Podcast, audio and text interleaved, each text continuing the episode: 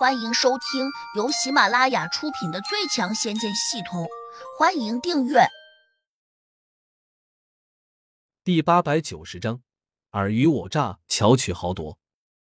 两人都在心照不宣的想着怎么把对方给卖了，那样才能让自己的利益最大化，同时给对方无情的打击，以此宣泄内心的极度不满。在这个尔虞我诈的世界，有时候无所谓好人和坏人。只有利益的分配和归属问题，强者自然想通吃和多占多吃，弱者最多只能分一杯羹。这也是自然规律，除非站在食物链的顶端，不然谁也逃不了。百狐地仙还有点顾虑，如果千岛地仙一直不过来怎么办？难道自己要在洛不凡这山上养老不成？百狐，好像你很着急似的。既然来了，那就好好坐下来。陪我喝上几杯，你看如何？洛不凡招呼着百狐帝仙坐下。百狐帝仙对洛不凡一直都有戒心，赶紧说：“我最近在修炼一门功法，没怎么喝酒，平时只喝一点茶水。”哈哈，一向嗜酒如命的百狐帝仙，居然戒得了酒，我不信。洛不凡不怀好意的笑道。看见洛不凡这种不真实的笑脸，百狐帝仙越发觉得和他待在一起不安全，当然不敢喝他的酒。万一他在酒中下了什么药之类的，那百狐帝仙可就吃不了兜着走了。嘟！好在这时，他手上的戒指响了一声，拿起一看，是千岛帝仙发来的消息。太好了，千岛正在赶往这里的路上，很快就会过来。他顿时大喜过望。洛不凡不禁也略略松了口气，毕竟千岛地仙是个破解封印法术的高手，他要是不来，自己要想把花瓶上封存着的法术解开，必定会多费很多周折。他们当然不知道，千岛地仙已经被胡杨拖进了重要空间，他又怎么能和百狐地仙收发消息呢？这消息其实是胡杨发出来的。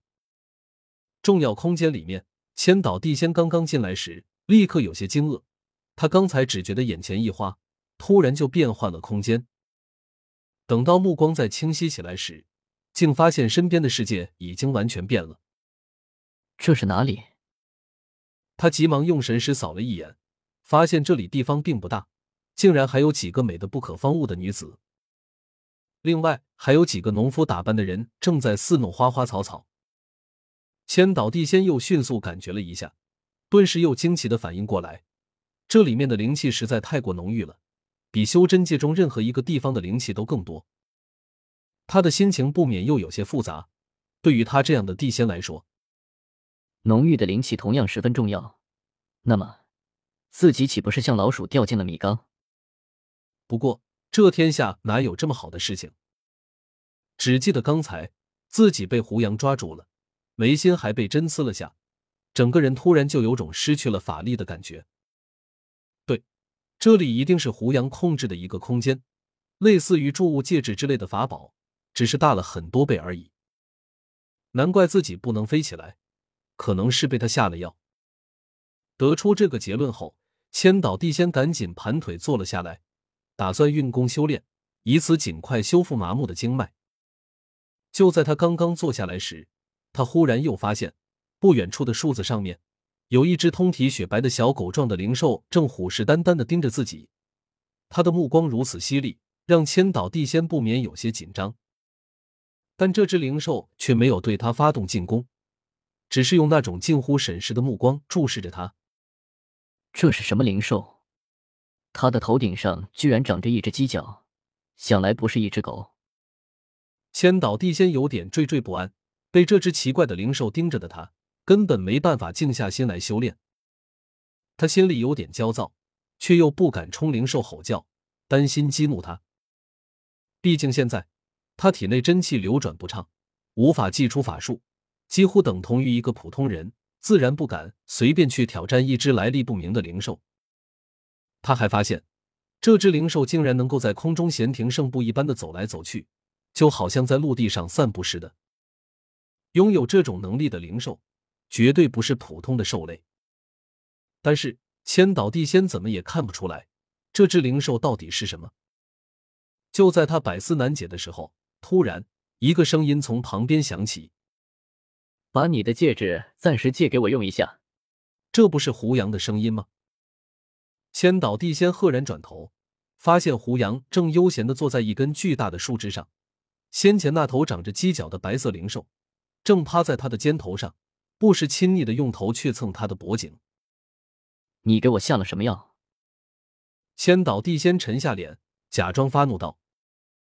我千岛好歹是个在天庭挂了号的地仙，你这样偷袭我，是会被惩罚的。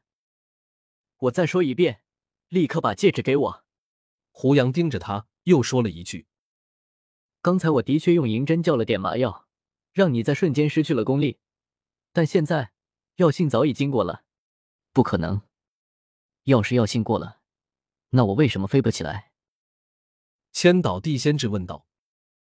在我这个空间，除非是真正的仙人，才能突破禁锢飞起来。你只是个地仙，飞不起来很正常。胡杨不以为然道。千岛地仙有些惊异，又有些慌乱，颤声问：“这，这是个什么空间？竟然这么霸道？”哦，你想知道？相当想。好吧，我告诉你。这个空间是我以前从鲁轩那里抢来的，可可，反正他已经死了，这空间自然就归我所有了。胡杨嘿嘿的笑道。千岛地仙一听，不免大吃了一惊，失声叫道：“原来这里就是传说中的重要空间。聪明，原来你什么都知道。”胡杨赞了一声，突然闪身冲了上去，一把抓住千岛地仙的手掌，微微用力。